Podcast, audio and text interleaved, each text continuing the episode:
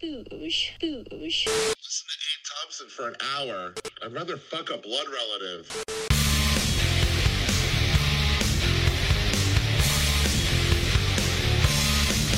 Yo, yo, yo, ladies and gents. It's a Friday night. Welcome, welcome, welcome. Welcome, ladies, gents, beauties, and binfluencers, cult members, people of the booge. How's it going? How are we doing? It's Friday night, it's 8 o'clock. We're live on YouTube and indeed on a live stream.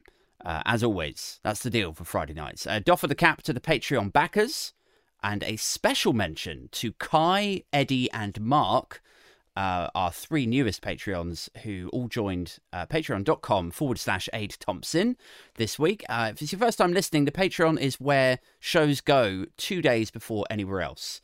Uh, they are Patreon exclusive for two days before they re-emerge on Spotify and Apple Podcasts, and indeed on YouTube also.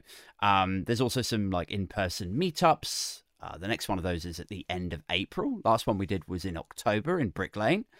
Um, so I'm looking forward to another one of those coming up very, very soon. Uh, what else do we do? I'm going to be doing stand up again. I'm planning a show for July. Uh, tickets for that will go out to the Patreon backers first, too, and I think it will probably sell out. So if you want to get involved in that, if you want to get tickets before it sells out, Patreon is your friend. Oh, and also there's a Discord chat now. So uh, me and the Patreons, we all jump in this Discord chat. We talk shit about Tories. We share memes. You get the deal. Uh, instant messaging. So there's that also. Oh, and finally, you get credited as a Patreon backer. You get credited at the end of these shows, or named and shamed, depending on how you look at it and who you're bragging to. Uh, so there's yeah, there's a lot of reasons to jump on the Patreon. It's patreon.com forward slash Aid Thompson. Um, oh, also final final thing on the podcast admin side of things, right? I almost forgot this. The show is actually getting quite big. Like I don't want to backpat. I don't want to brag. But it's getting, you know, it's picking up speed now. So here is my advert for this week. Here's the sponsor for the show this week. Big things, guys, okay? People are noticing. Let's do this. This show, this episode, is brought to you in association with Pizza Express. Tasty, crusty, and authentic pizzas for all the family at a great price. Go and check out pizzaexpress.co.uk now because if you don't, we will hunt you down and physically beat you. We will hold you down with one of the exhausted staff lamping you repeatedly round the head with a fucking rolling pin. And if you buy Papa John's, you're a paedophile. And okay. This is not a real advert, but I did warn you, motherfuckers, that if you don't help me find sponsors to actually support the show, I'll just write some fake ads and you'll have to sit through those instead. So that's where we're at. On to the show. Guys, these these shows don't get saner, do they? Every time you've come on, I swear I've got like descended further into insanity. Uh, let's move on. Let's go on to the show before I get fucking sued. I'm trying to make I'm trying to make this like self-sustaining financially, but I'm actually going to get sued into the ground before. Yeah, I think Uh, that ad will make people want to join. I hope so. Yeah, Yeah. like just if we if we give you three pounds a month, will you stop doing adverts, please? Yeah, it's like anti-ads. Like, yeah, Yeah. just please stop. Um, let's let's let's get into this. Um, Yeah. I've, I'm joined tonight by the wonderful, uh, the hilarious, the deadly Supertanskiii, um, who. You may have heard uh, tittering away in the background there. Um, let me let's get through the intro, shall we? And then we'll just jump straight into it. So it's been a weird uh, weird week uh, on this weird and dystopian plague island. Uh, the cut adrift sick man of Europe, both fiscally and in a riddled with COVID sense. Um, it's been a jam-packed festival of scandal on this um, this economic and cultural sinkhole we know and love as the formerly Great Britain. Early on in the week, uh, Boris Johnson took an unexpected break from the dignified silence he's been keeping since he left Number Ten. Uh, like he's been he's been so classy since stepping down. I have not seen this sort of post-peak grace since I last laid eyes on an aggrieved Gallagher brother. Just start to finish, grace, elan, dignity. And there's been people badgering him, you know, classless journalists trying to make him look bad, trying to force him to make himself look bad. But no, you know, they've been begging him to share his Latin phrase peppered thoughts on Sunak's performance, on Brexit, on the abysmal polling of the Conservative Party. But no, since July 2022, when he stepped down, the whole time Boris Johnson has been like, no, guys, look, I am no longer your Prime Minister. Okay, Mr. Sunak is leader now, and I'm just going to take a back seat and give him the space that he needs to make a success of this. And I wish him all the best. And Rishi, if you're listening to this, I'm rooting for you, champ. That's been his style. Anyway, this week he's reluctantly he's been dragged kicking and screaming back into the political limelight twice. First when Sunak nailed down this deal with the EU, when he failed spectacularly to coordinate a 100 strong rebellion that just didn't fucking happen and left him looking like some sort of fucked up cult leader, knocking back the Kool Aid, marching to the top of the hill, only to turn around and see that no one else has drunk the Kool Aid and he just sat there alone dying on a hill. So that was fun. That was the beginning of the week. Then again, there's this sort of brief intermission from the Boris Johnson show in the middle of the week. That was Matt Hancock taking the baton of Bellendry from him for a couple of days, uh, only to then then we have Boris Johnson reappearing at the end of the week to be mauled by the Privileges Committee, which, needless to say, uh, like now they're saying it's entirely possible that he's he's lied to Parliament and he could be deselected for trying to scupper the Brexit deal the other day. He might be suspended for ten days and then his constituency might have to do a recall. Basically, it looks like we may have finally moved de Pfeffel Johnson on from fuck around to find out. And as I said, joining me tonight to talk about this and more is the hilarious and deadly Supertanskiii. What's up? How are you doing, my little tandy lion? Dandelion, I love that. Are you sure you're done? Mm. Sorry, that was way longer. I did warn you though. I was like, I think this is. Or anything. No, uh, no, yeah, I'm um uh surviving. Yeah, Good. surviving mostly on the tears of Tories. Did you watch Channel Four? Did you watch Channel? I don't think you did watch Channel Four News tonight, did you? No, I've been doing like bath and bed and all that jazz. Why? What happened? Bathing yourself, putting yourself into bed. Yeah, no. Um, J- Jacob Rees-Mogg died on his fucking ass on Channel Four News tonight. Oh, really? he did this pre-record with uh, Krishnan Guru-Murthy that was just shocking. I mean, you could just see him like desperately trying to clamber for answers because he's trying to. First of all, he slagged off everyone on the committee, Mm. and then he said, "Oh well, no one really has to abide by the results of the committee anyway. It has to come back to the house and all this bollocks." And then Krishnan Guru-Murthy, you could just hear him. You know, you know that Steve Baker bit with what a cunt. You could just hear it. You could see it in Krishnan Guru-Murthy's eyes. Yeah, it was it was brilliant. I love watching Jacob Rees-Mogg have a really bad time, and I hope I get that- to see it. Is that true? Because I thought the whole thing with the Privileges Committee was that if they find that he has lied to Parliament, they can suspend him. And if it's 10 days or over, or maybe it's 10 days on, like, No, it's long. Yeah, it's after a certain amount of days. Also, his own constituents can vote. You know, to get him out. But no, I don't know. Well, it's hard to tell Jacob Rees-Mogg. I mean, I think the fella just expects his fake accent to carry him. I don't think he. I don't. He's just a born bullshitter. Like I don't. I don't think he really thinks it through. But um, I I was under the impression too that they have to abide by it. But then there's also the whole. There's a talk of. He was talking about how it has to go back to the house and there has to be a vote, but I wasn't aware that that was the case at all. No, it's the I first did- time I've heard of that. But it's the sort of thing where somebody with his face and his voice, he'll say it and people will just take it at face value. They'll be like, oh, yeah. Okay." that's lot- Yeah, yeah, yeah. Now, yeah. I mean, it's it's um it's depressing, frankly, that we've come to this. But then it's like the old white coat syndrome, isn't it? Where you know, did you ever have that where if you've got quite a um well not posh mum, where she would put on a voice for the doctor or she'd put on a voice on the phone. Like my mum is as Essex as hell, but she would all, all of a sudden try to sound like a toff on the phone, Yeah. or in the presence of doctors would get all kind of submissive around doctors. Oh, right. And yeah, it's quite a common thing. Well, white coat syndrome is normally when your heart rate increases in the presence of um, like medical. I don't know how yeah. the fuck this, but yeah, but yeah. Yeah. So do you think this is is this the end for Johnson? Because I feel like around the time of Partygate, I was like, that's it. He's definitely fucked now. And Uh, and then Pincher happened. I was like, well, that's it. He's, you know, he's being ejected from number 10. So that's it. He's over. And, but he's just this fucking annoying fly that just keeps buzzing around. I'm like, will he go? I, I don't know. Like, as I think, as long as there's um, something to be plundered, he's going to remain because he's just in it unashamedly for the bumps, and he? he's like he's in it for what he can get out of it.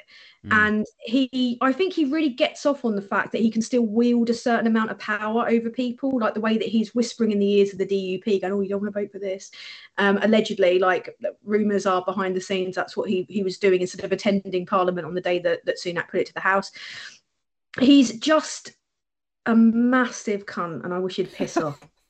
Did you see the interview with George Osborne where he said, uh, "Really, all this comes to like I, I think there's no love lost between those two. To be fair, so it's really well. George Osborne's dodgy as fuck anyway. Yeah, yeah. Do you remember the interview? Well, I'll come back to the one. Uh, uh, I, I don't want to sort of go. Um, be like chasing my tail around like different George Osborne interviews, but um, this one he gave last week, he said that like all of Boris Johnson's behaviour can be explained. Like he just wants to be prime minister again, and he will do literally anything that that is required, that is necessary to make that happen. And if that is picking up Sunak's deal and hitting everyone around the head with it, it was something along those lines. He was like, then so be it. And I was sort of like thinking that's incredibly revealing for a sort of fellow Etonian. But I do gather that I think George Osborne thought he was going to step up and be the next prime minister. And really? Johnson did his little dance and became prime minister. So I think, yeah, there's some sort of beef there. Really? Because yeah. Osborne well, he were you talk was he on like um the uh, Andrew Neil show? Because I know that he's on there a lot with old balls, isn't he? Old Ed mm. Balls, Ed Balls.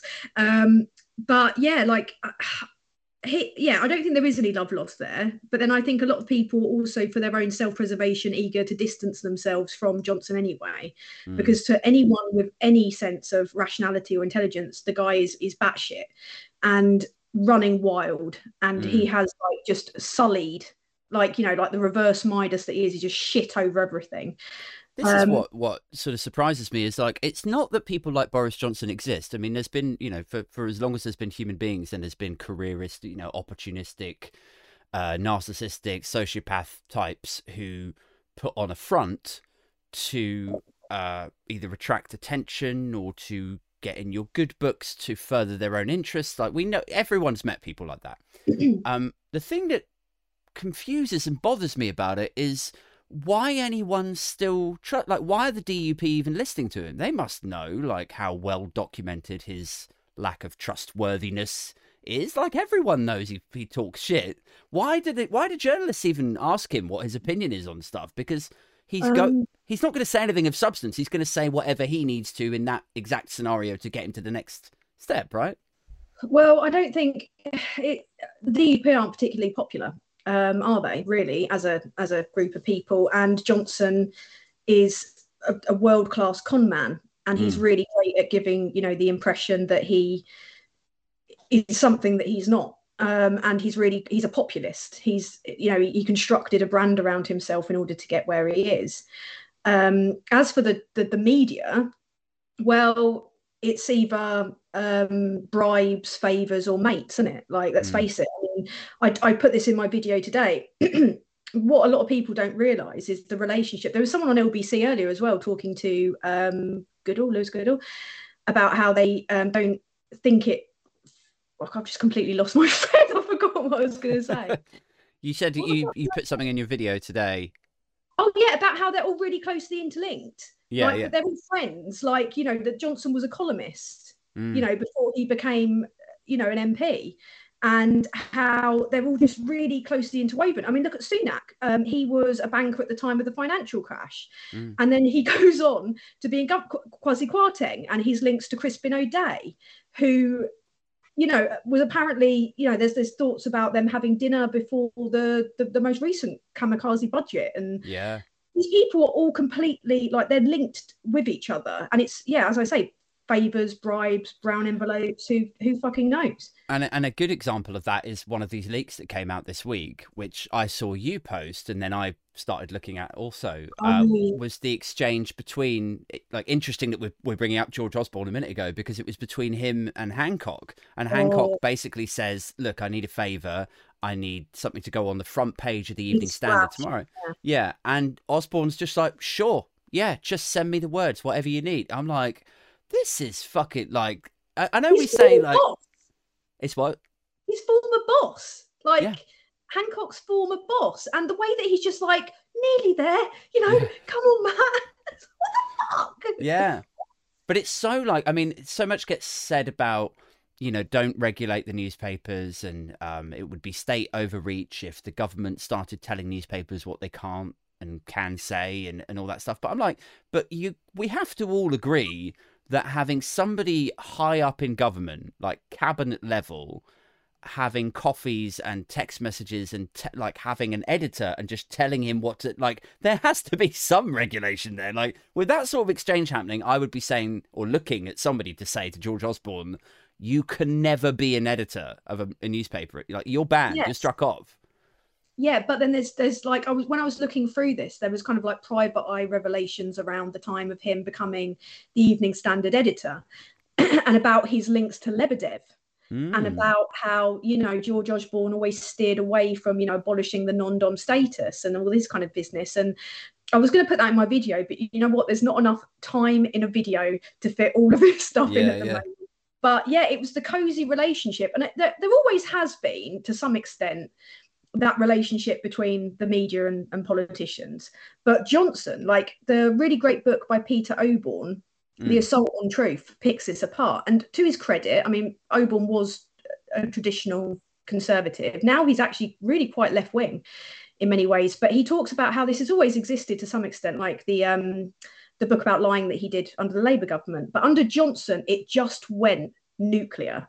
I mean, even Johnson briefing against Hammond and like, you know, other people that were more moderate conservatives before getting rid of them. Mm. and you know and and the, the really shockingly close relationship that he has and how he's got this ability to just wield power over what ends up in the headlines. And everyone knows that communication is everything. It's it, that you control the communication you control everything. Mm. so it's it's terrifying the power that he has. He's a conniving bastard.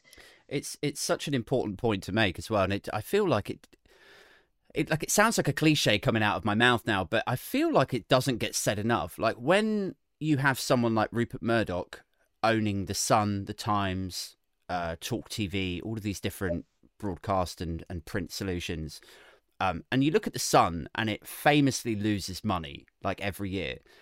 Like what why would you continue to hold on to that asset if it loses you money? Like these there's only one answer to that question and that's power and influence because you know that you're very valuable if you hold that sort of sway that manipulation over the electorate. Precisely. yeah. And it's it's terrifying. Yeah, but then whenever you broach the subject, well, you know, not you and I, but whenever I've seen people broach the subject in like uh, the Leveson inquiry and um, you know various like pundit appearances and stuff, people say, you know, do we need to regulate the newspapers because of the influence that they have on even like the morning breakfast shows and what LBC cover that day and and so on.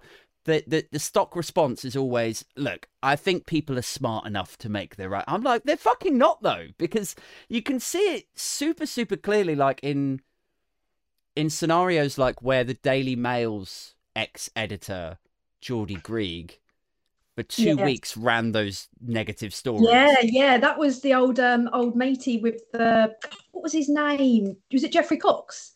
He was he called out Geoffrey Cox, wasn't it? Uh, I- Paterson. Um, but, but there was uh, Geoffrey Cox before that too. But that didn't Oh, get right. quite of um. Oh yeah, so it, it was all part of the same thing because Geoffrey Yeah. Cox was like working remotely over in the Caymans, was it? in the fucking Cayman Islands, yeah. Uh, And no, that was like he was making, and he was working for their government. Like he was, he was like, what the hell? And that was like supposed to be his second job, but he was just like on a fucking lounger in the Cayman Islands. But yeah, Geordie Geordie Greig called it out, and then he got knocked out, and then Dacre came back in, didn't he? that's right. And then he was like gunning for a peerage by being really pro Johnson to the point where like the Partygate coverage was like North Korean propaganda. And then, and then, yeah, like he didn't get his peerage, did he? Um, No. But it's, it's still not stopped him. No. They're still, they're still at it.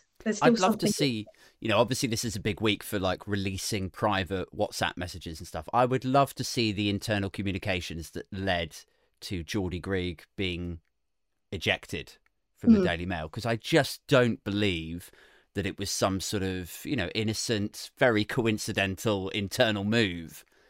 Uh, to me, it seems super clear that he, yeah, he was sort of lambasting, just mauling the government, like anti-government coverage, actually holding them to account. How about that? Yeah? Literally the Mail was just telling the truth. But then you look at the influence of cummings. Cummings obviously had some some part in it i reckon the little weird you know ghoulish man. Uh, because look at what he did when emily maitlis did that newsnight um that that newsnight piece when he called the bbc and didn't she get suspended for a while? Or she got removed from her post for a short time and she was forced to like retract it. And it was just literally just a it wasn't even that scathing. It was just facts. Yeah, but the number 10 got on the on the blower to bbc the bbc pulled it but then when you look at richard sharp and him helping to facilitate allegedly a loan for johnson Mm. and then magically accidentally on purpose then getting selected and oh fuck. i didn't even realize the government selected the Mm. bbc chair until all this came out i had no idea and they can just rerun the contest until they decide who they want to to be the chair as well yeah, and they're supposed to be in charge of political neutrality and impartiality. yeah. Fuck. It seems so fucking arse about face, doesn't it? It's like here is this institution that has to be politically neutral, and yet it's perfectly fine for them to like to install one of their own, one of their old candidates who's donated like two hundred thousand pounds to the Tories. They're like, yeah, Four hundred thousand, and then Is like it? loads more to right wing outlets that are against the BBC. yeah, It's like what's going on? yeah. It's like an episode of Black Mirror, but just really fucking dull, Mm. isn't it? Like, But do you know, it's interesting that you bring up sort of dodgy appointments like that because I don't know if you've heard, but Labour have done something so so bad. Right, they've given a job to Sue Gray. Yeah, oh, it's like all along, wasn't it? checkmate, um, Labour. This classic trolling. I mean, that Sue Gray thing is just batshit. I mean, you've got they're they're, they're being called Sue Truthers. Yeah, like people that are like thinking that like this woman who's had a career in which she's been widely um what's the word? Uh, respected for her impartiality for her uh, truthfulness has suddenly just joined forces with that renowned you know the guy that's like really renowned for being corrupt starmer. Yeah. like it's just so fucking weird. Like she like she photoshopped all the photos. Like she forced him into a room and put like a vodka in his hand. Yeah. And like I was like catching up on tweets and stuff uh, a short while ago where people were saying this is the same.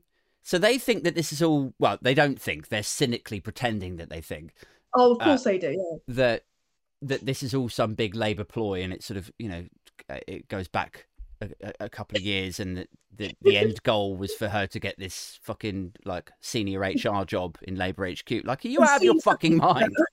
that there'd be a fucking party during lockdown Yeah, like she'd have to see that that would happen like it's also- it's like her report when it was released.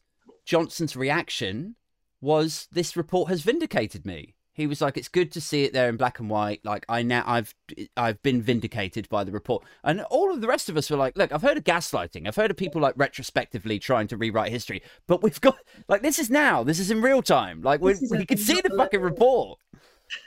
Uh, it was it was it was batshit like and and then you've got people like the Mail who, who today go it's a Labour coup.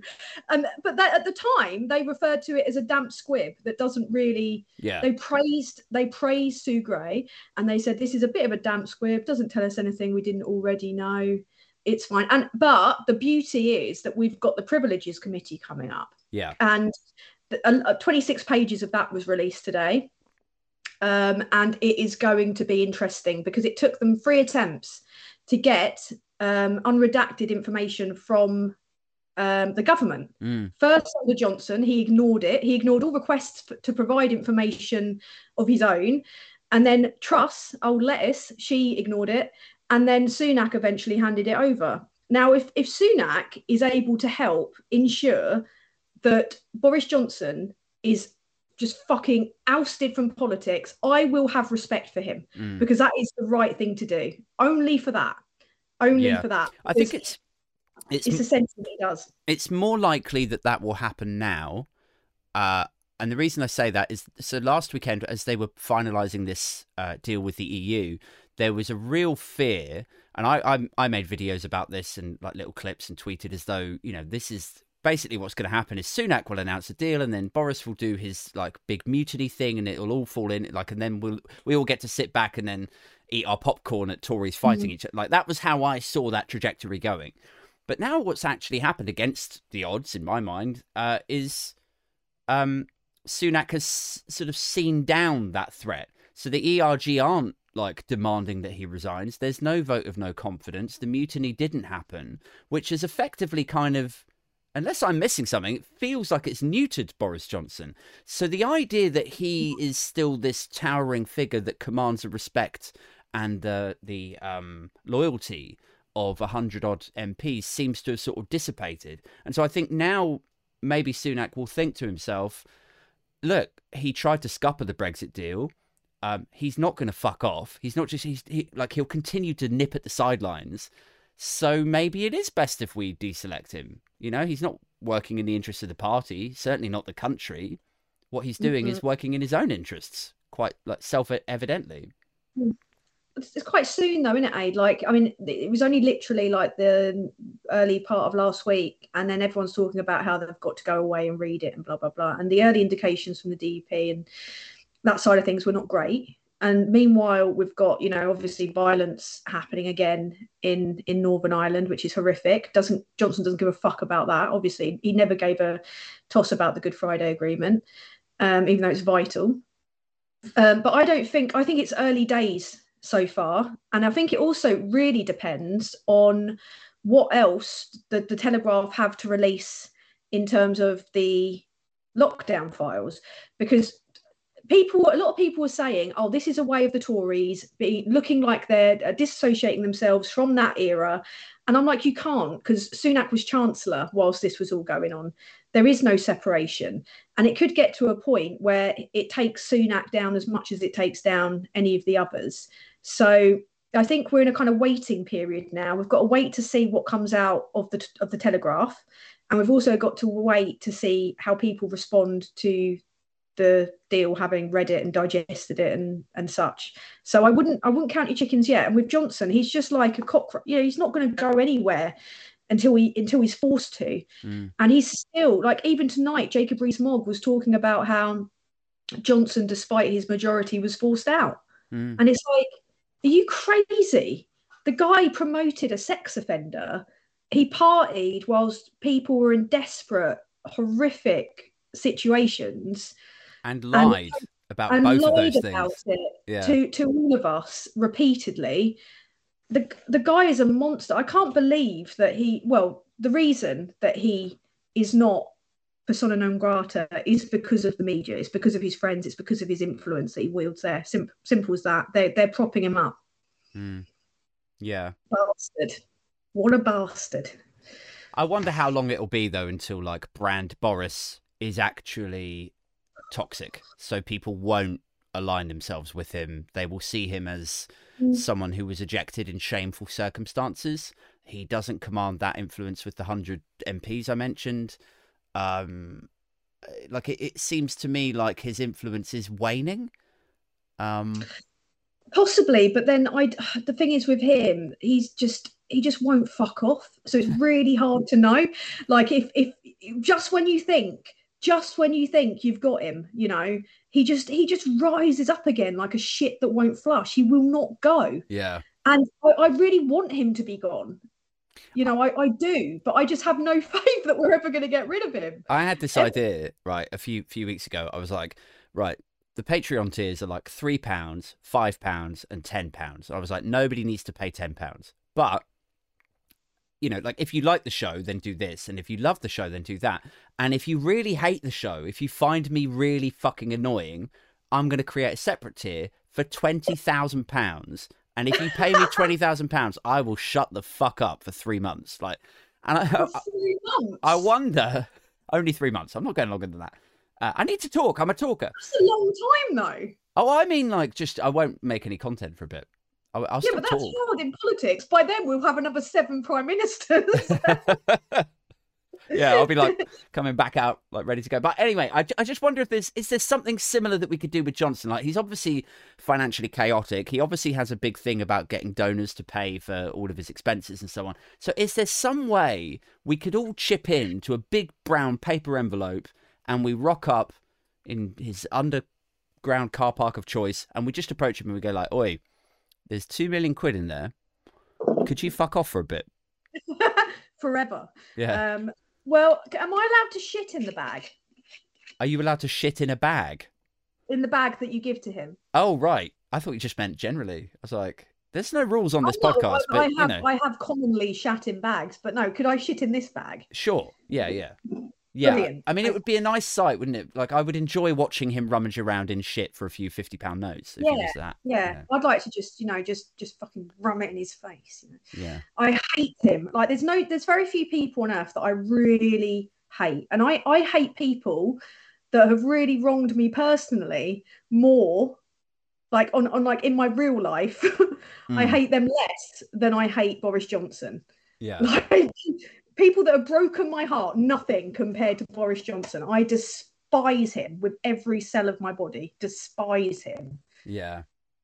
I mean, It's he's an easy guy to hate, isn't he? Like, almost every attribute of him is like, you know, from the messy hair, the fact that it's it's not just messy hair; it's deliberately messed up hair. Like before they turn the cameras on, this is well known. yeah. yeah, like he fuzzes it all up to make himself look a bit dishevelled, a bit sort of, I don't know, a bit silly. Mm, Yeah, Um, wank. From that to the sort of, you know, the peppered Latin phrases for the sake of doing peppered Latin phrase. like the whole thing is just superficial, and then underneath that superficiality, there's a real callous, mean-spirited arrogance of like, I don't have to obey the rules. No, the rules are for the little bit. Like it's there's it's just start to finish, wall to wall, cunt. Yes, it is wall to wall cunt, and and you see that in that video where he is talking to a woman that he had like this sexual relationship. I, I released it onto my. I think it was like about a year ago. Resurfaced the recordings that she had of, of him, Mm. where you hear him like losing his shit at her, and it's like pure narcissism Mm. just rage how dare you you know how dare you and um manipulation and he's a scumbag. And and the thing is people just see this oh it's funny isn't it?" Yeah. um that, that bullshit. And it's like it's not who he is. Like you've been you're being conned by a low budget cabaret act mate. Like wise up. Wise Yeah. up. He gives a shit about you. He'd he'd burn a 50 pound note in front of you. Um he doesn't toss.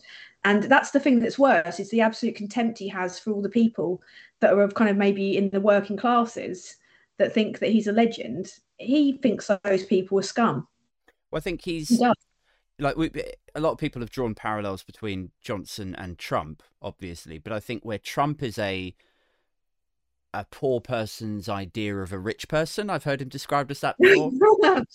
Um, I That's think a good description, say again.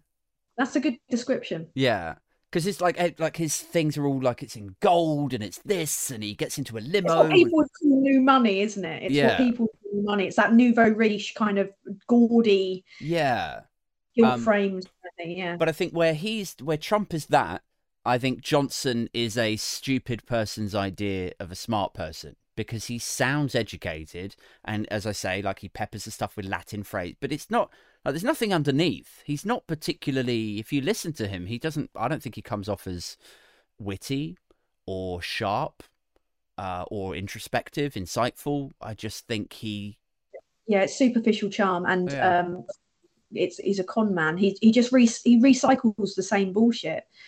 And I think the thing is, people don't. And there's also that element of because he was a populist um, prime minister or MP, people like they would with a celebrity. They associate. That's the problem with populism. Is it's the celebrity status, Mm. and people there's like a fandom associated with celebrities.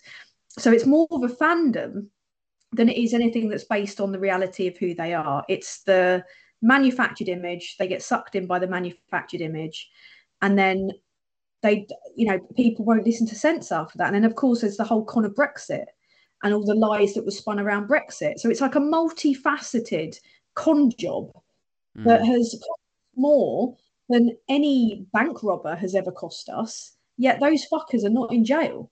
And Mm. that is the thing I find the hardest to reconcile is that I said to someone the other day, these people become MPs, or the reason one of the reasons Johnson went for that top job is because he knew it would be almost impossible to jail him for what he did, and he could just run riot and and run riot he has. Yeah. It's a big thing though, isn't it? It's like um uh like the conversation around should you be able to prosecute someone for what they have or have not done in office as a politician because then you start getting into this realm of uh it's like there's there's layers of dictatorship kind of banana republic to it. It's like I don't like the opposition, fucking throw him in jail. Like, whoa, hang on a second. But I do think when Oh, you've no. actually literally broken a law, like like uh, who was that guy who did the private prosecution? Like he literally tried to prosecute Boris Johnson for the lies that he told over the Brexit campaign, and I think he, Oh, like one of those was it called a class suit or something like a something suit where people kind of all team up together to bring a, kind of well a bit Hmm. like what the good, good no um I can't remember what it's called now um sorry I rubbish can't remember either, but like it was. I remember it got up to sort of court level, and then it was thrown out, and I can't remember what the reason was. Maybe somebody in the live chat will, will sort of update and educate me, but um. Uh, But so they tried to bring like a charge against as like from a people's perspective I guess like a civil suit or something It wasn't a civil suit. It wasn't financial. I remember people talking about the prospect of him literally going to prison, even though it, even then it seemed very, very unlikely that it would get to that. Really? But I remember thinking, uh, Uh, like I was hugely disappointed that it had just been chucked out because, like, what the fuck does that say? That just tells you everything you need to know about what, like, how politics works in the UK. People get into it knowing that they can behave a certain way self-serving, enrich themselves, sort out some second jobs, take a brown envelope here, whisper over here to that, like, and and no repercussions. And then this sort of fosters this idea in our minds and anyone that's listening to this that they are free of having to deal with the repercussions, that they can just act with impuni- impunity, and that there's one rule for them and there's one rule for the rest of us. And Not that's the rest of us yeah that's a fucking unhealthy place to be. So you've got to pick your poison. Like, you is it okay to seriously prosecute politicians when they definitely have broken the law? I think probably yes. Should you jail them? I don't know. I think maybe Yeah, go for the go for the fucking wallet, man. like I yeah, look at Iceland. They jailed like bankers over the. I know they're not elec- elected officials, Yeah, but if anything, the people that are elected to run our country should be more accountable than the average person, not less. Mm. They're in control of all of our fucking tax money. They're in control of our laws. They legislate. They make our laws, and virtually all of the laws that they've made have been made to counteract us getting really fucking angry at them. The protest laws, for Mm. example, the horrific nationality and borders bill, where they, you know, they they made the, the Gypsy Roma traveller community illegal. That is mm. fascistic. That is horrific, and. And, and the things that they were trying to do with the Official Secrets Act, so that you know they've already got a stranglehold on the journalists, but then they were trying to stop the journalists from printing things that might embarrass them. That is North Korea style yeah, and these people due process of course i mean put them on trial don't don't just just hurl them in a jail um, but if it comes down to things like the pandemic where it is corporate manslaughter gross negligence of fucking course they should if it comes to embezzling and and and defrauding the public purse Mm. I mean, surely that's treasonous because the, the, the Her Majesty or His Majesty is in charge of the it's HMRC, isn't it? Yeah, like so. I mean, what the fuck? And and the pro- legal proroguing of Parliament. Yeah. There's got to be a limit. There's got to be at least some form of written constitution. And I know a lot of people go, oh, America's got a written constitution, and look at how fucked up they are. But there still has to be there has to be checks and balances. There has to be some kind of something other than just a ministerial code that the prime minister can overrule. Yeah. He, he, could he could be found to have broken it, and he can decide whether or not he's guilty. I mean, Yeah. I mean, the whole thing fucking stinks to high. Like, if you wanted to construct a system where you could do whatever the fuck you like and be free of repercussions and not have to deal with any of the consequences yourself and enrich yourself, you really could not ask for a better set of institutions and principles and like Yes. handshake deals and uh, gentlemen's agreements. Yeah, like so some fucking psychopaths, and you know, Raab and his mad fucking vein. I bet, I bet he's having he's having a rough time at the moment, though, isn't he, Raab? poor Raab. Oh dear, He is he being bullied? Is he? Around. He's, he's had to rely on turnips and they hurt more. So he's going to get more bloody bullying allegations come out. So, um, What was that? How about that shit? I've been holding that in for like 10 minutes. I'm like, oh God, any second now, this is going to come out. you see what I mean, guys? This show is not professional. Um, but you love it that way. You wouldn't have it any other way, people, would you? Um, let me just try and drag this kicking and screaming back into a. a That's not that's not the first time I've heard that. Wow. he does it in the group chat Oh. where he'll be recording a voice note and he'll just be going along and be going, Yeah, like it's really fucked up. Like, wow, like bassy burp I'm- I'm keeping an eye on like the live on the YouTube live chat, and uh, Steve Oh, God, Steven's in there, and he's like, uh, "That was beautiful," like big love heart. And then the next comment underneath is from someone called Harold going, "Dear God." well, my my fucking thoughts exactly. yeah, yeah, Dear God. I mean, I mean, it is just, it is so impressive. I mean, it's the most impressive burping I've heard since my little brother. My little brother used to be able to burp Iraq beautifully, Iraq, like it, it was just his go-to burp. It was nothing Yeah. to do with conflict, although it was the nineties. But yeah, so your wow is like a. It's just I feel like everyone's got their word from the from the beer years, and for some reason, wow, has Beer years. yeah, the beer The years. beer. Um, anyway, what the fuck were we talking about? Hancock. knows? Hancock and Raab and right. Okay, so let's just take a little stock take right of of the cabinet. So we've got Raab, who's facing a bullying report. We've got I was about to say Hancock, but he's gone, uh, thankfully. Um, we have Sunak who's still sort of tarred by the non-dom stuff and the fact that he was a basically an American citizen with a green card whilst he was a chancellor. We've got who else is in his cabinet now? Therese Coffey, I think, and she was on about Um, turnips the other day. Oh, fucking turnip queen. Yeah. We've Yeah. got James James Cleverly is still in the cabinet, I think. James not so cleverly, yeah. Um, Yeah. In the cabinet, we've got we've still got Raab hanging on until the old um, bullying allegations. I don't know if you said that or not. I was mildly distracted for a moment. Um, he I did say that, but that's fine. Uh sorry. he uh he, he yeah, he's facing I think there's about 20 reports now, isn't there? 15 or 20 reports. Over different departments as well, Yeah. not just from one. and I noticed the I noticed the other day that he said if he's found guilty of like one of these, or like if the bullying report comes back and says that yes, they they find that he has done the, these things, uh, he will agree to resign.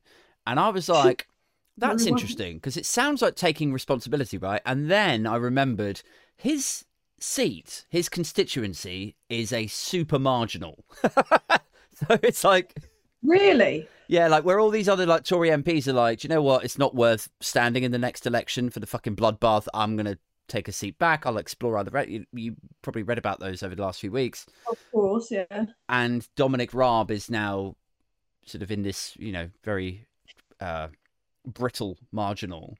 And he's like, ah, if, if I'm found guilty of bullying, I'll agree to step down. It's like, oh, fucking really? What a shocker. it's fucking crazy. I still can't believe Fabricant's like majority. Have you ever have you seen it? It's like seventeen thousand or Yeah. something. It's like, who oh, looks Oh, at Michael Fabricant and goes, yeah, That's that's my guy. yeah, he's good That's my job, guy. Michael. Yeah. Looks like a fucking Lego man. Where is It's he insane. actually? Where is his constituency? Do you know? Litchfield. Lichfield, yeah, and and there's a there's a thing called Lichfield Lips or something where they fucking all hate him, and it's like a collection of like spurned, blocked people that hate Michael Fabricant. But I was just I was daydreaming about the next general election the other Mm. day. I was thinking about it in terms of almost like Suella Braverman, like about how it's my dream and my obsession to see those fuckers crying in a sports centre at 5 a.m. on election Yeah. night, Yeah. going up to the fucking lectern, I put a tweet their out put a tweet out earlier in the week saying like that shit will be like it's gonna need its own Pornhub category for me Oh god, yeah, yeah. When I see people But- like Lee Anderson getting Oh. ejected from power and Raab and who like you fill in the oh, blank, there's whoever. So many Mandelson, uh, not Mandelson. Shit, wrong fucking party. Yeah. Uh, there's so many Portillo moments, aren't there, that are going to Yeah. come. Like there's going to be like it's like pick your Portillo moment, and people have got a fucking list of Portillo moments. For me, it would be Brendan Clarke-Smith, the suing prick who goes around like suing everyone. Um, there would obviously be 30p Lee, Gullis, basically Oh, most Gullis. of the 2019 intake. You know that knuckle dragging. Benton, then- Betfair Benton. Benton though is is already isn't he facing um I think he's facing deselection, isn't he? Because he's had like loads of complaints or Vote something. no confidence is Vote no confidence. Amongst his yeah, yeah. supporting councillors. Yeah. Um, I mean, he's he's a personal favourite of mine in terms of like me observing what's happened. So he's he's his constituency is uh, a part of Blackpool, and he rode in the on the 2019 Red Wall rave. I, rave, wave. Uh, there was a wave, yeah, yeah, there was a rave to celebrate his. Uh, his wave ever. Yeah.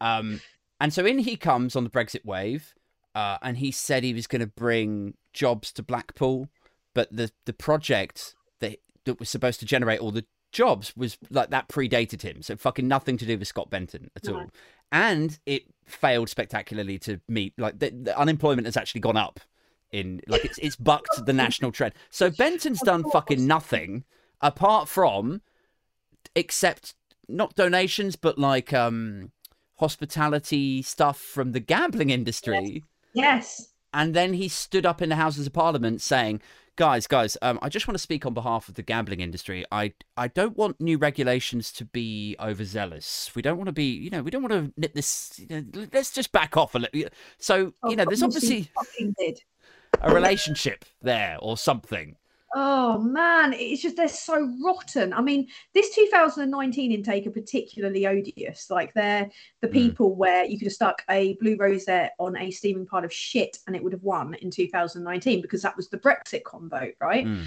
Um, but they're, I mean, they are like just blue kip. They are the people that are pushing out this this blue kip rhetoric, this National Front style rhetoric, and they're doing it and they're poisoning people that maybe have a peripheral view of politics. Um, so they lap up this this nonsense. And they play on people's fears. They play on people's um, maybe the fact that they don't look into the deeper aspects of it. And I don't say that from a place of judgment because before, like I was forced to take uh, pay attention to politics, I had a peripheral view of, of politics. I didn't really think too deeply about this stuff. I might read a headline and, and not really take it in because I was busy working or doing other stuff, you know. Mm. It's not the people. I don't like to quote James O'Brien, I don't blame the conned, I blame the con man. And these people have have kind of dedicated the last however many years in, in office to just playing on racist fears and, and and that's what that's what makes them so odious is the fact that there's no nothing there beyond just saving their own skin beyond furthering their own career beyond making as much money as they can before they fuck off. And that's what we're going to see play out over the next year or so. But election night aid Mm. we're having a fucking party. We're going to throw a massive party in london and it's going to be naughty. Yeah, I'm gonna rent uh, an Airbnb. I'm just gonna get a nice big flat screen TV, order a load of beers in, and a load of drug. No, wait, I can't. No, no, you're fucking not. You're coming to our party with the beers and with the. Yeah, it's I'm gonna be fun. Die that night. I'm gonna need the NHS that night. yeah, Um, uh, yeah, I'm gonna. Something's gonna take me out. but at least I'll get to see like a sea of like red and yellow gains before because tactical voting, it has to be mentioned, is making a comeback under Davey and Starmer. Yeah. And, you know, neither of which are my ideal politician. Neither, uh, the last leader of the opposition wasn't my ideal politician, but I 100% supported him as I do this guy because it's nothing, you can't get worse. You Mhm. can't get worse than what we've got. You, you can't. Yeah. There's- There is nothing I could imagine that is worse than Here's the thing know, about election night, right? I feel like, like you know, when people say, "Look, the like politicians aren't all bad," you know, they get into it for good reasons and they're there to help people. And for the most part, you know, yes, some of the front bench can be a little bit odious, but actually the backbenchers, are, but by and large, they're there to help people and blah blah blah. And then I think to myself, right, okay, I'm sure there are a few conservative MPs who are decent constituent MPs and they don't think that they're hurting anyone. And I know that people say, oh, well, then they vote through this horrible legislation, but actually, a lot of that can be explained away by like donor and whip culture. So it's like the whole system is actually the problem. do, yeah. Yeah. Um, but I also think, like, wouldn't you, if you got into it to help people and then you walked out in the streets on election night when your party had been fucking decimated into, like, and they're predicting that the Tories won't even be Her Majesty's opposition anymore, which would be Oh, amazing. Like, So, relegated to the, the fucking side room, like uh, observers' benches and shit. the twat room. Yeah. Um, like, wouldn't you, if you got into it for good reasons to help people, but then your party got voted out, if you walked out on the street on election night as the results came in and you heard people dancing and cheering and singing in the streets, fucking carnivals, people are so hap- happy that your party is no longer in power. So hurtful were they?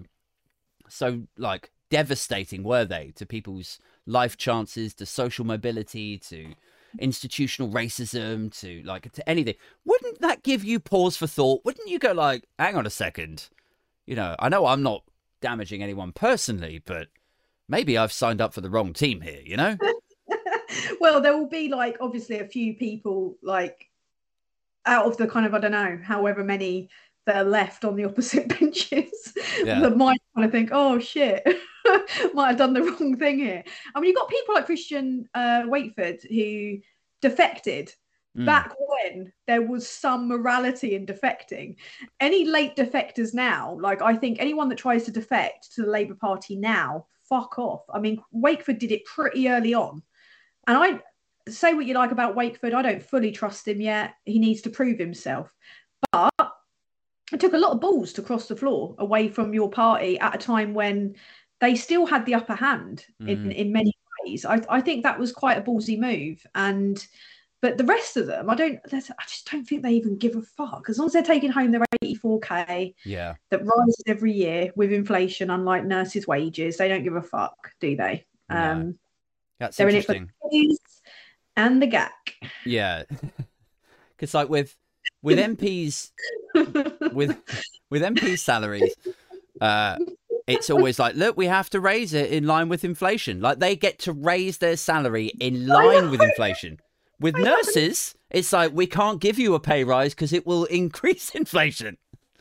I mean, you're literally fucking. You're you're lit. Those people are literally saving lives, Mm, and no, no, we can't give them anything. yeah, I think you've no, earned enough.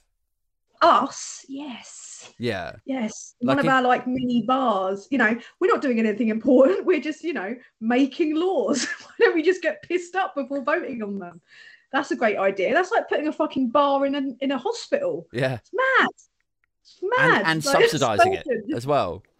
Like yeah, and subsidising it. Like let's make it cheaper for them to get smashed. Um, Fuck.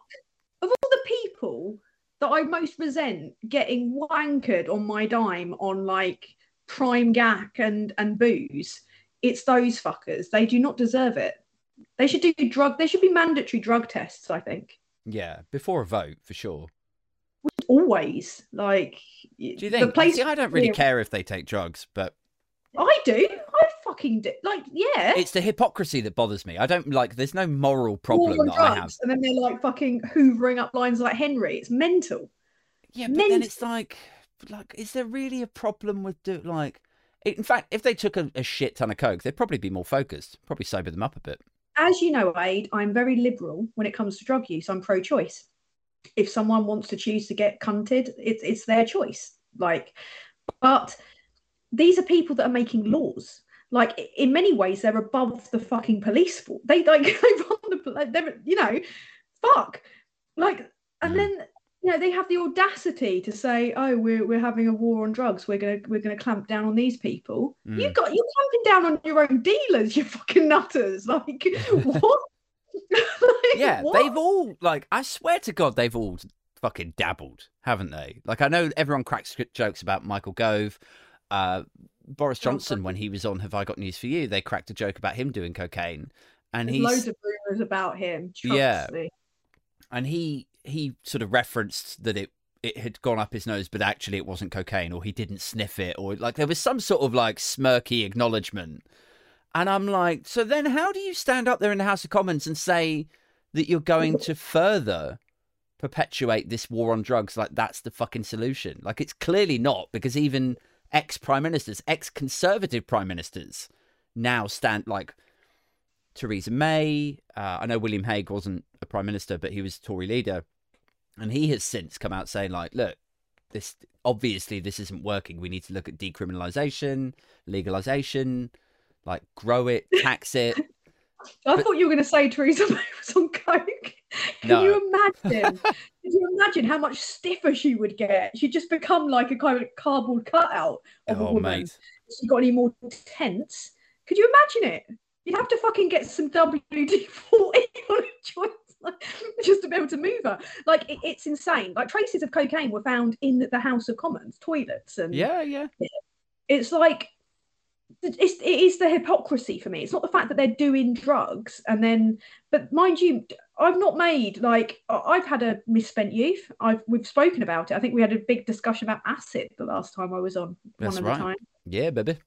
I've got no problem with with with drug use. It's a personal choice. Obviously, it's a it, in some cases it can be a mad choice, um, but I don't trust the judgment of people on drugs. I'm sorry. like some of the maddest decisions But- I've ever made have been made on drugs. So But all I'm all I'm saying is, if they've had six beers in a subsidised bar and they're fucking belted, and then they've, they they're about to vote, but you had like a gram of coke here, that you know that if they snorted it, actually that would probably sort them out and get them back on point again. sharpen them up, yeah. Yeah.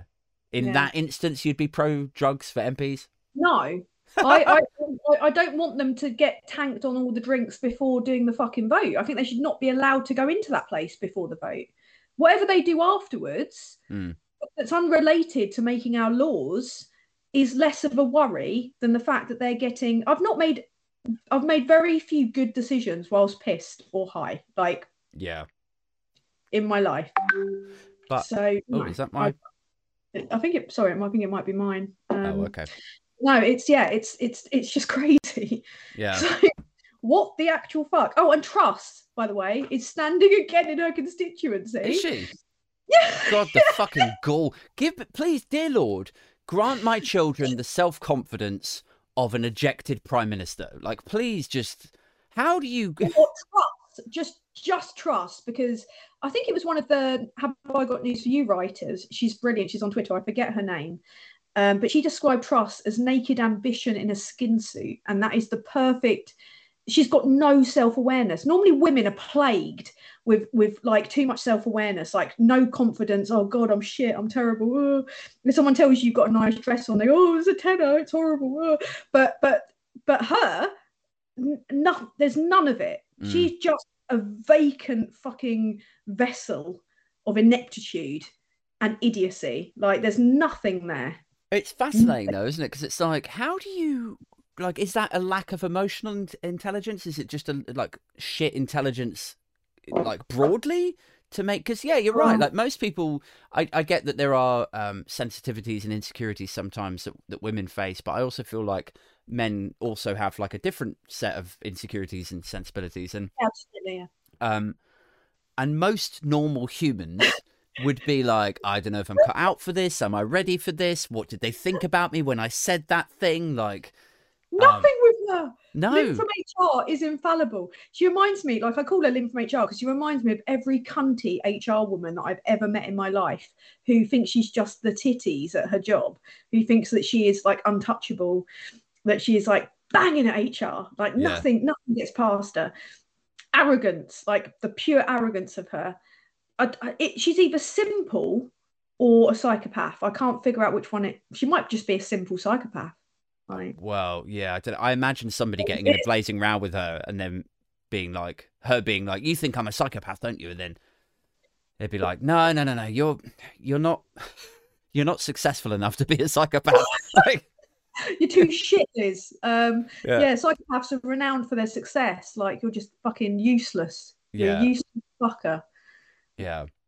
Listen, man, this has been Oh, fun. God. We've been an hour already. This, these, Have every time, yeah, every time you're on, like the hour flies by, and then I'm like, "Fuck, man!" Like we didn't even talk about like, did we talk about Hancock? Don't know if we did. Roncock. Um, well, all you need to know is that he's a fucking. He fell in love. He he fell in love with killing the elderly. Yeah. That's what he did. That's his only crime. Is it a crime to fall in love with with what is it? Twenty to thirty thousand deaths in three months? Is it? It's a crime to wrap a protective ring around your penis and bang someone else's wife. The kind of protective ring he put around care homes is like the protective arm that Fred West put around his children. Yes, yeah, very similar. Sort of, you know, compassion, or no, callousness dressed as compassion almost.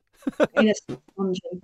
Should we actually? That's uh, we've got another five minutes or so. So should we take some questions? Why not? We just roast the fuck out of Matt Hancock. I described him earlier as being like a cross between a seven-year-old boy, an incel, and a sex offender. Um, Yeah, I liked your tweet where you, I think you put um a, a picture of it was like a video thing of that interview that he did, and you were like, "This is the first time Matt Hancock ever saw a woman." woman. That guy, Dr. Fergus, is a legend, by the way. Um, Yeah, But he looks like he's got an actual boner in that video. Um, but mind you, being a sex offender, an incel, and a seven-year-old boy are all really attractive qualities for a prospective um, Tory MP. yes, yeah, he's really fucking ticking those boxes, isn't he? Tickety, Like, tickety boo, mate. I mean, you're Oh, talking like Lynn from HR. Whoever is in HR is just like fucking tick, tick, tick, nailed. Give him the job. He's, he's already fucked her, probably in some weird way. With his, I, I don't understand how he does it. He's like the most sourceless man I've ever witnessed in Yeah. existence. The man's got no source. But he's, He's, like, do you know what? If he was a comedian on the circuit and he was playing the part of Matt Hancock, like sort of partri- partridgian, for want of a better word, yeah, yeah, yeah, yeah. I could imagine that like a, a female comic might be like, he's fucking hysterical. That guy, I, like he's so cringe. He's like he's made my minge cringe so hard. It's like through the other side, and I actually fancy it. Like, do you know what I mean? It- it- yeah, it'd make you minge cringe. Then he'd try and like wank in front of you afterwards in the green room, probably. Like, yeah, yeah, yeah. it's one of those types. It would be he'd Yeah. be sexually weird for sure. I think. He is sexually weird. Like, I, I, I think that he managed to pull that beautiful woman Gina via the medium of witchcraft. It's the only explanation to me that makes sense. He's a Yeah. Wiccan. Um, does anyone in the live chat in this stream have a question for me or Tan? Whilst we're Oh, busy roasting God, Matt Hancock, that's um, that's that's a big question, right? that's the big question. Keep them polite. Also, I don't think so. Um, let's have a look. Drown Doris is a really great comment that I've just seen. Um, Drown Tam, will you go out with me? Possibly. I'm desperate. Uh, um, um, da, da, da. I don't know. That's probably a piss taking joke anyway. Um, Tan, you pissed, sent marry me. Hancock is terminally 12 years old. I agree. I agree. Um, Here we go. I've got a question here. Uh, sorry. Timothy says, "What is the most important change we should insist Labour enact when they win?" I think I know my answer, but I'll go to you first. Um, I'd say PR and then repealing um, the fucked up laws that the Tories have introduced. They're going to be like people think that when it gets to the point where Labour are elected, the work's over. That's when the work begins. Lobbying the fuck out of them to introduce a fairer electoral system and repealing the fucking mad laws, spy cops, um, the protest bill, to Mm. name two. Yeah, I'd, I'd sort of echo that. So uh, I think it's only natural for a party like Labour when they come in off the back of a a, a unsuccessful, like decimating Tory loss, that Labour will mistake that for oh the country really really love us, but actually it's not that. It's the country really really hate the Conservatives. Um, so Labour might find themselves in a sort of false sense of security when they first get in, and they might feel somewhat like lackluster about reform. But I think that would be a miscalculation on their part because Absolutely. I think like like the, the, the, the sort of honeymoon period will not last forever, and if they don't start putting constitutional change in in some capacity, whether that's PR or literally like a written constitution, I think the clock is going to run out, and people like they'll the, the Tories will put a new charismatic, a, a sort of David Cameron like lovey, like hug a Johnson's gunning hoodie. Say again. Johnson's gunning for it. So, like, yeah, that's the rumor that I've heard is that Johnson's gunning for the for the job of um, leader of the opposition. It's Yeah. good that they're thinking about being leader of the opposition. There is another question here, Aid, which is what do you think about Sue Gray being chief of staff? Hmm. Okay. So, um, I think it's probably a a bad move from Starmer's perspective, purely based on the optics, not because I think they Yeah. did it for any malicious or like nefarious reason. I think they probably should have been smarter about how bad that. It doesn't even look bad. It's just it's just knowing what the right wing rags are going to jump on because now Giving this, ammunition, isn't it? Like, Yeah. that's the concern. Yeah, it gives them license to call into question the motives behind some of that report. But you know, you and I know Tan, and I'm sure that everyone that's that is watching and listening to this knows that uh, it is Johnson and Johnson alone who is responsible for his behaviour, his conduct, his missteps, his lying. Um, but it's you know, this is politics, not the fucking Ten Commandments. It's like it's about knowing what the comms are going to be like, how that's going to be received, who's saying it, what they're going to say for misrepresentative reasons. And I think maybe Starmer and Sue Gray, like if she wanted a new job, couldn't she fucking wait like six months or a year until they're in power and then, yeah. you know? I'm trying to figure out the the plan behind this um, because if you're looking at it, this is coming out before the privileges committee, Mm. and I think I agree with you in many ways in the sense that like, but then they're going to leap on anything the opposition do. So the opposition are fucked in terms of the media. Like they're fucked if they do, they're fucked if they don't. Mm. And then you've got like a kind of a, a person that's kind of renowned for their integrity, appointing someone that's renowned for their integrity. On the face of it, fine. But then you look at how crazy and outpanned it's got in terms of like people calling it a fucking coup. I mean, that is just Yeah. They call everything a coup though. Like so. the, I, I agree. the Tories will lose the next election and the Mail will be like, it's a coup, you know? Yeah, well, they yeah they could yeah literally anything. Quickly, Labour- does Starmer, should Starmer change his stance on rejoining the EU? I don't think he can right now, Mm. um, just because um, they will again like this. Look at look at what they've done with appointing Sue Gray. They will fucking leap on it. Do I think he should realign and um, seek better co- comms with the EU? Absolutely. But look at what happened when he appointed Sue Gray. So Yeah. Yeah, I think I agree. So, like politically, it's just too volatile for him at the moment to go, "Hey, yeah, let's join the single market." They would fucking maul him. they would Um, they would bend him over and rag him senseless. yeah, Like, that doesn't mean it's not frustrating for for people like myself. Like I feel like the too. votes are there, the polling is there to say we think Brexit's been a fucking disaster and we need to fix it. Um, but I think the media appetite for keeping things like Brexity is such Yeah. that we just I have mean- to fucking deal with it. You've just got a laser focus. I mean, my laser focus on anything is getting the fucking ball across the line. Yeah. Get the get Labour in, and then fucking hold them accountable. That is my that that was my view in 2017. It was my view in 2019. Even though the 2017 manifesto was fucking banging, Mm. uh, 2019 manifesto was a bit mental, bit too long, but I still broadly agreed with it. But we need to just get Labour in, and Labour are historically receptive to lobbying and to change. So you, Yeah. you can make the change that you need to make when they're in power. Mm. Tories don't give a fuck. They will shit on your faces. Yeah, that's the sense I get is that if you want to have a conversation with Labour, you want to form a lobby group or um, put a line into your MP or what's up? Sorry, I've just seen a question which is for you, Aid, which I will put to you now. Oh, okay. Does Jacob Rees-Mogg eat street urchins on buttered muffins? Wow. Um, I'm going to say buttered muffins. I don't know. Why buttered? Um, Uh, would either David of us says he'd probably love some buttery muffin. would either of us ever go on question time if asked? Would you do that? Me, Yeah. I would fucking love to. I'd shit myself. I'd take a couple of Valium. I would be on it. Yeah, I wouldn't. I Um, don't think. I fucking would. If Tom, Har- like, look at Tom Harwood, right? He was on Question Time last night, acting like a gacked up bell end, shouting, ranting, going crazy, pretending he's like the people's champion, right? The problem is, Aid, what you've got to do is Maria always told me you've got to approach things with the confidence of a mediocre white man, right? Yeah. Now you've you've got I to can approach I can give lessons. I mean, with no, but you're not mediocre. You are brilliant. So you need to. You're a million times better than than that Harwood prick.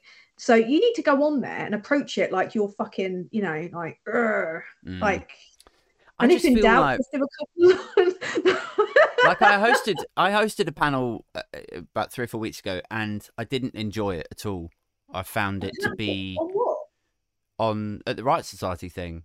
I Oh shit! Yeah. I uh I found it to be combative, not uh, not sort of comedic in any light, really. Different, different crowd though, isn't it? Like with with the question time, you it's it's kind of in many ways worse. Mm, um, but you're also amongst people where you would you would stand out probably as a voice of reason aid. mm. Um, I mean, considering the fucking jebens they get on question time, it's like, oh, 98% of this audience is Tory. Trouble is, is like, I I don't know if I could keep my cool. Like fucking Bob from Middlesbrough would stand up or something and be like, "Oh, I voted Brexit," uh, no," and I'd just be like, "Oh, shut the fuck up. We've heard from you like a thousand. I don't even know if it was you, but you times a that we've heard this shit again Fuck and off, again. Bob. I'm so Fuck bored off. of it." Yeah, fuck off and die, Bob. Um, But but no, it yeah, it, it would be tricky. And it someone said that I don't think either of you could get through question time without saying cunt. I'd probably stand up and just chin Fiona Bruce, like Mm. just fucking fucking chinner. yeah, you know it's like shut up you tory bitch like Yeah. she she is demonstrably lacking in impartiality and this is why i don't get invited on question time that and the fact that i didn't go to private school yeah. I didn't go to private school, but I sound like I did, so I feel like I might just be able to inch it. do i sound um essex or posh Uh, is, Are you? Is that you asking, or are you reading a question from somebody cognitively i cognitively used challenged? to get accused of being posh by by fucking who? Dick Van Dyke. call fucking blimey mary Poppins. Who the who the fuck looks at listens to Supertanskiii and goes, "Cool, she's a bit posh." Like, sweep my fucking chimneys. um, like, like you can't. Um, no, like some people used to accuse me of being posh, right? Because sometimes I do kind of. I don't know why I do it. I just Your- do this like fake joke. your joke as telephone joke. voice Huh? is your, your your telephone voice. Hello, hello, hello. Yeah. I'm the queen. Fuck off. Yeah. um. Yeah. Um, Oh wow, oh There you shit! Did you do an Iraq? I did in Iraq. Yeah, I'm whipping out the callbacks. It's like the end of the show, so I'm you know He's changing tele- tack. He's telephone voice Iraq. like you gotta. Anyway, uh, let's do one more question and then let's uh, let's wind it up. So Oh fuck it! Let's let's go crazy. Ask whatever the fuck you want. right, um, Stephen says, Tan, what do you really think of Matt Hancock? Um, I think that I would really love to push him down a well. Okay. Okay, I mean that sounds quite mean, quite uh you know, I mean all he did, just remember this. I know it's it's fun to get a little bit combative, a bit divisive and tribalistic and and you know, faux performatively violent, but just remember that all he did was send out people's grandmothers and grandfathers infected like they were fucking Uber Eats riddled with COVID out back into care homes to reinfect a load of other very vulnerable people who a lot of whom ended up dying alone because they weren't allowed to see their friends and family. Oh. But that is Um, all he did. All he did was fall in love with murdering old people. Yeah. Um, what I would love to do, I can't say because I'd get arrested, but um, I hope he dies lonely and sad, I think like loads of other people did. Um, let's have another look here. Um, the world would turn toxic. Yes, it would. Um, Posh Essex. Yeah, these aren't really questions, guys. Johnson won't be leader of the opposition for long. It's a hard, long slog and few opportunities for graft. Tories will be in opposition for a decade and all the rats will jump ship. Probably true, Mm. actually. Um, it's probably quite a true analysis of this, but yeah, Matt Hancock is a cunt and I hate him. I'm not opposed to saying the cunt word. I don't think there's anything wrong with it. no. As a woman and a feminist, I've uh, reclaimed the word cunt. Good. That's it. I don't know why I said it. I don't know why I said it in such a simpering manner. Yeah, Mind you, I've had two glasses of wine and I'm a cheap date, so You um, sounded like you were sort of, you know, you'd reclaimed it, but then you were a little bit unsure about actually using it there. ATJP. Fucking hell. Um, that's a pretty intense question. He's um, been- or- do you or know what? This this chap has been he's been persistent. Um, I'll give him that. He really wants an answer to this question. So do you, do you just want to let him down gently, or I, I, I, I don't. Go, I, I can't go out with faceless profiles on the internet because that's how I get myself murdered and left in a ditch to die. it's Um, yeah, it's a bit really the way it's done, is it? Like you know, at least introduce yourself. yeah. You know, in a non in a non weird way. Um, but no, I mean that's the problem. Um, With- with, modern society. With with dating YouTube comments. I don't, I don't, I don't really date though. To be honest with you, I don't bother anymore because um, most men end up being um, emotionally unavailable, Mm. non-communicative, or I get, I get a bit weird about it and I fuck it up. So I don't bother. I don't date anymore either, really. Is it because you hold your tits so tight, like you are now? Well, I'm in a shed, so it's a little bit cold here. I should put my jumper Well, back on. holding but- your tits well tight, man. Like Yeah. I might put my jumper back on. I might turn the oh, electric it heaters on. Um, Right, let's let's wrap this up. Thank you so much to to my guest tonight, Supertanskiii, uh, for joining me again. She's a returning favourite of the podcast. I think you've been on five or six times now. You've been you've broken the I'm your record. number one fan. Yeah. Um. So yes, thanks very much to Tan for for joining us again, and relatively last minute as well, late notice. Um. Well, I've got no plans because I'm a sad singleton who's going to die alone with my cat. Well, I don't know about. I mean, we you know we've covered Matt Hancock. He's he'll die alone probably and sad. I think I hope so. You know you'll be all right. All you got to do is you know reply back to YouTube comments that ask you to marry them. That's you have a route out of this. All right, it's more than can be said for Hancock.